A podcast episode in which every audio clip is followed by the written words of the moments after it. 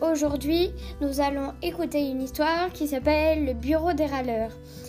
Une histoire écrite et illustrée par Marie Caudry et Gauthier. Il est 8 heures du matin. Il y a déjà la queue au bureau des râleurs. J'en ai marre, ma petite sœur me tape. J'en ai marre, mon grand frère attaque mes petits canards. J'en ai marre, le poisson rouge n'arrête pas de m'embêter. Ce boulet me casse les pieds. Blanche-Neige ne veut pas m'épouser. Il fait trop chaud ici. Je perds mes feuilles en hiver alors qu'il fait froid. C'est injuste. Tout ce rose, ça me rend morose. C'est affreux. Raoul perd ses cheveux. Je ne sais plus comment me cacher. J'étouffe. Ma maman poule me couvre trop.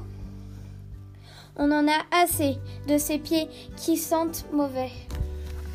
Cette porte est vraiment trop petite. J'en ai marre, personne ne me caresse. J'en ai assez. Toutes les princesses veulent m'embrasser.